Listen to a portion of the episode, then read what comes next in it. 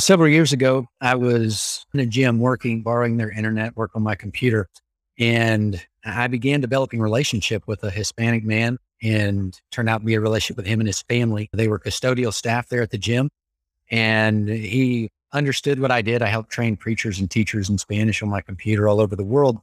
And after about six months of visiting with him, I finally asked him one day, Hey, if, if we had a Spanish Bible study at our church, would you come to that? And he said, Man, yes, that, that would be so awesome. He was more excited about it than I was. And I had no idea he would even be interested in studying the Bible. And so then after about six months of studying with him, I basically had him teach the information back to me uh, about the gospel and how to become a Christian. And then we made it very simple. And he told me everything he needed to do to become a Christian. And I was like, Great, are you ready? And he was like, No. I was like, Oh, really? And so then we went through another year of study about whatever he wanted to study about. And and I asked him, you know, what what am I missing? You know, why why are we not, you know, making ground? Where where's the commitment issue? And at that point, it became him, his wife, and and his two kids. And they said, we we just don't have community here. Like we love you, we we love the fact that you speak Spanish, but but this is not our family because it's just us four and you and, and your family sometimes. And so at that point, we decided to go ahead and start a full blown Spanish speaking church and reaching out to the community and putting up flyers and, and feeding people and, and showing Jesus to people. And uh, it was all because in that gym, I asked him, Hey, would you be interested in having a Spanish Bible study? Until, you know, two and a half years into that, still no desire to really be committed to serving God and, and becoming a Christian. And so it's, it's kind of like an evangelism fail almost at that point. You know, you got to be patient when you're dealing with the gospel sometimes. It was just the gym, right? Just the gym. So what, tell us about who you are, your uh, name, location, job, and something interesting for the audience. My name is Chase Turner and I'm 37 years old, live in Monroe, Louisiana. And my family and I work in a ministry called Spanish Missions. It's an online training program that teaches preachers and teachers all over the world in Spanish. And I train regularly for American Ninja Warrior and the, the St. Jude Marathon. So I try to stay in good shape and through that process, just teach people about Jesus wherever we go. Nice. American Ninja Warrior. I love it. Uh, Chase, what do you think a couple points of practical things we can do? Obviously, we can pull from that that you are listening at the gym or wherever you are. You didn't just run up to the guy and just say, Hey, so tell us a little bit about some two to three practical advantages and tips that people can use right now, like today or tomorrow. I think the most important thing I've learned in the process of, of getting to the point of evangelism with others is seeking to understand other people, not being understood. Mm. I think so many times I could look at it and say, he needs to understand about Jesus.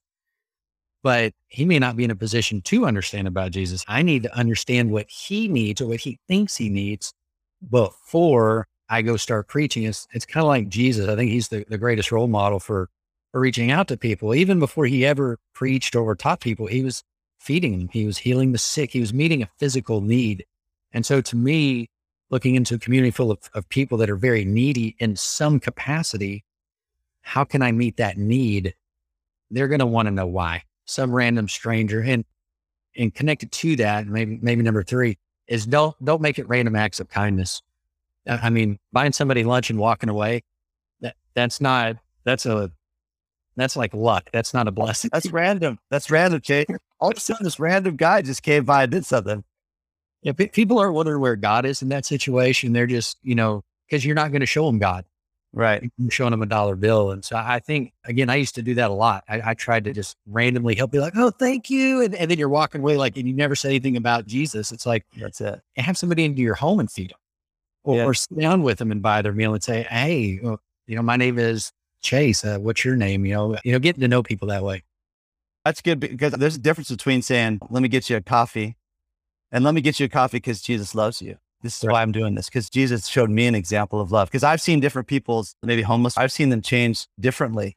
So first they want some money. So you come up to them and they go, Can I get some money? Or, and I say, Sure, let's get you something to eat. And they go, Oh, yeah, let's get something. I say, Because I'm doing this because Jesus loves you. And you'll see like they're, all of a sudden, Jesus comes into the situation. Like before, not, it was just a regular guy just helping somebody out. Now it's like, it's like spiritual. It goes greater than the moment of the feeding of that food do a random, do it, uh, not random. What's the opposite of random? Intentional. Yeah. yeah. Yeah, intentional act of kindness. in Jesus' name, though. Everything we do, it says in my name. You know, if you give them, a, he says, if they give you a cup of cold water in my name, bring Jesus into it. That, that's point number one. I love it, Chase. So, number one, if you're doing some good, something nice or kind to people, tell them why. It's not because you're a nice or kind person. It's because God loves you and Jesus and Jesus showed you how to love. That's why. So, how, how about another thing? Anything else? Another point? You know, I've I've learned you have to be comfortable being uncomfortable. Um, then if you can't do that, you're never going to reach out to people. You know the goal is to start that conversation, but I think one of the greatest conversation starters when we're reaching out to people is we like to learn about what other people do, right? But if I ask you, what do you do? And you say, I'm a missionary, then automatically my assumption is I know everything that missionaries do. So I don't need to extend this conversation. I'll Ask you, what do you love about what you do? Mm. To me, when we get to know people, we don't need to know what they do. We need to know what they love to do because that opens up a conversation about love. That's our goal is getting people to understand the love of Jesus. What do they love to do and how can we tie that into the conversation?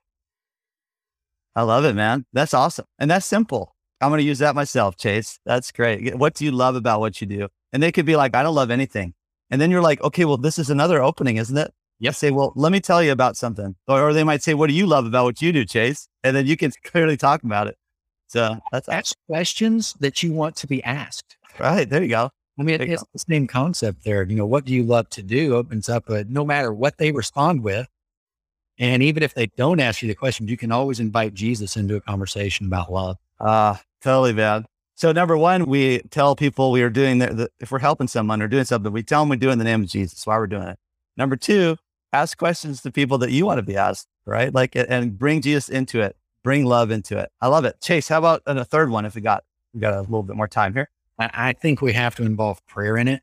And, and regardless of where somebody's coming from, I know that it feels good to know that people are praying for you. And something my wife has taught me, and she is so awesome to do this, is anytime somebody says, Hey, you could be praying for, and then whatever they say, stop right there and pray with them. Oh, good. It, it's not just, Oh, I'll be praying for you. It's, we're praying for you right now. And I've learned things about people that stop you in your tracks. You don't know what people are really dealing with, but you ask them, Hey, is there something I can pray for you about? And, and they may ask why, or they may open up something that they, that maybe you can even help them with. Oh, wow. Yeah. Those are things that you, you feel a little bit vulnerable. They feel a little bit vulnerable. But man, I had a guy, I mean, less than a month ago he said, Hey, be, be praying. My daughter, she lives out in California and, and she was raped last week. That's terrible. Oh, I know. And it was like, this is a, a guy that sprays bugs, sprays for bugs. And it's like, wow, I'm definitely going to be praying about that. I mean, he completely opened up. and I, I have a relationship with the guy. It's one of those things. What, what are you dealing with in life that I can pray for you about? That's good. So don't give him an IOU. You know, they say, I, I need prayers. You say, let's do it now. No IOU. Let's do it. Because right. that shows the power of prayer, doesn't it? Like it, it's, it, you, feel like you could make an, a difference at that moment. It's not like all wait down the road, you know? Um, if, if Chase, if you said you want to go out to lunch, I'd say, yeah, let's do it someday. every day's next week. Yeah. Yeah. Every day's next week. That's good. In, in addition to that, as you're doing that, I, I think it's real important to get contact information. I mean, and if somebody's willing to say, "Hey, if you got an email, I'd like to follow up with you on this situation you're dealing with. You got an email address? I, you know, I'd love to email you here in a, week or so and see how that's going for you. You know, being able to do follow up work about the most important thing you can do with evangelism. Oh, to, I've missed it uh, many times, man. Where I met somebody, I know their name, I never got their email, and I just I'm praying that they'll get back to me. I gave them my email, but I never got their email. You're just praying. You're like this this person needs they, they wanted to talk, you know, and they're just not there. So sometimes they reach out. One guy called me the other day out of the blue. I only had one conversation with him and he called me back like months later. So you just never know. Keep praying for him. All right. So let's, let's go through the, uh, let's go. If you have another story, we'll do another evangelism story and then we can get into a call to action. So we're going to pick back up at the gym. We, we started this church and after we got it started is at the time 16 year old son decided he wanted to obey the gospel. They were very heavily involved in uh, Catholicism and another church here in town that had their community. The Catholic Church had a, a lot bigger uh, group. And so his, his, son studied back and forth, became part of the youth group where we're at in English. And, uh, and so he was baptized. And then one night out of the blue, I get a call from his wife and she says, Hey, I'm ready. And it wasn't a we're ready. It was, I'm ready. And so I said, all right, let, let's do this. I'll meet you up the building right now. She goes, no, let's just wait till tomorrow. I, I got to work tomorrow, tomorrow night. I was like, no, don't, don't call me tomorrow. Don't leave me hanging on the edge of my seat. And so, so I had to wait for the next 24 hours. we get up to the building and, and, we're just going over stuff. I knew they, they knew the process. They knew what they were doing. I mean, there were, there were no questions. And I, and I asked Alejandro, her husband, I said, are, are you ready? And he said, no, no, not, later, later, another, another time. And that was what he always said. And then he was kind of back out and I was like, okay. And so she was going to get ready. And I asked Alejandro, I said, man, if you were driving home tonight and you got in a car wreck and he goes, no, no, no, no, no, don't talk like that. Don't talk like that. And he knew, he, he knew what would happen, but he still wasn't ready to make that commitment. So I'm, I'm in this room changing and, and his wife's on the other side of the building changing. I got nothing on. I get a knock on the door and there's no locks on these doors covering up. And, and it was Alejandro's like, I'm ready. And I was like, wow, you know, three years of teaching and investing and and it really taught me not to give up on people. There were so many times. I mean, I talked to so many people about what can I say? What can and sometimes it's it's not about you. Right. You know, as much as we want to be the one to do the thing, it, it's not about us and the thing we're doing. It's constantly loving on people, understanding people, where they're coming from.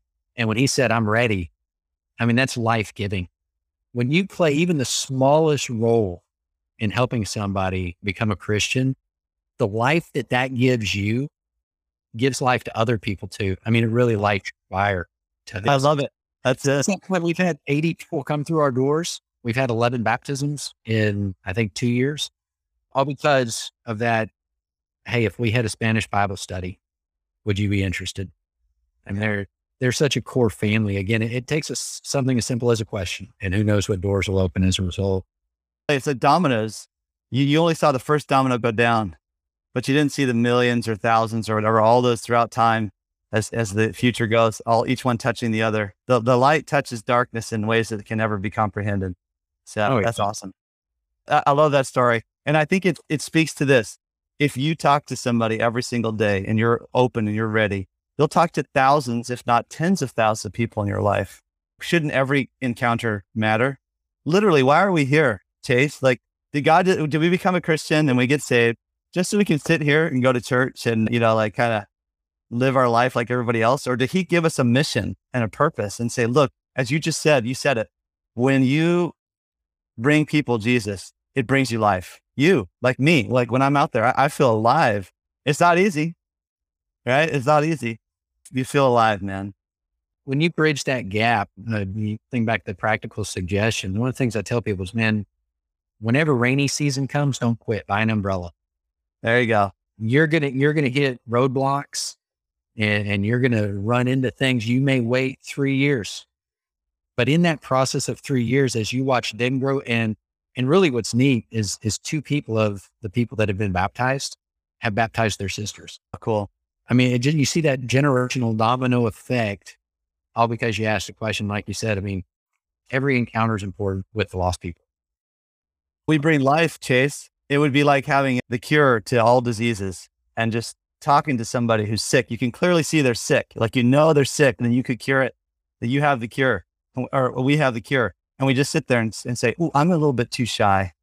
Tell them just a little bit about, you could even just ask him, Hey, have you ever thought there might be a cure for what's bothering you?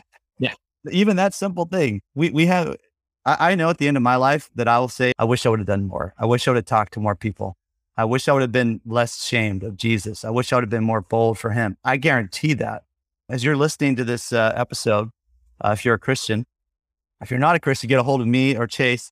We'd be happy to study with you. But if you are a Christian and you kind of lost the mission, Jesus gave us a mission in Matthew 28. He said, Go make disciples of all nations, baptizing them in the name of the Father, Son, and Holy Spirit. And he says, What? Teach them all I've commanded. That's right. Yeah. And he says, what, but, but what did he give us? He gave us the promise at the beginning I have authority over all things, I have power over all things. And at the end, he said, I'm with you always. So he's all powerful and he's always with us. And yeah. you should remember that. Like if you're listening to this and you're like, hey, I, I, my first Bible study was only a few years ago, maybe. I've been a Christian for a long time. So if you've never had a Bible study with somebody, if you've never mentioned Jesus at Starbucks, think about it. What if you did? What would happen? Right? Yeah. Chase, God bless you, man. I'm really happy that you're on the show today. Anybody has any questions for me or, or things we've done with evangelism or, or, or any of that, please reach out. Uh, I'd be happy to visit with anybody, phone, WhatsApp, email, whatever. Thank you, Chase. This week we'll challenge you. Say Jesus' name in a positive way in relation to your relationship with him. Don't just say Jesus randomly, although that might get attention. Maybe talk to someone to talk to you, but just use his name in something you did. Don't give an IOU for prayer, right? Yeah. Do those things. You've been listening to Be Brave. The world right now is a crazy place, and sharing the love of God is the most important thing we can do right now. We hope you've enjoyed the show. Make sure to like, rate, and review. And we'll be back soon. But in the meantime, hit up gobebrave.org. Remember, the love of God is the most powerful force in the universe. Learn how to love like Jesus. See you next time.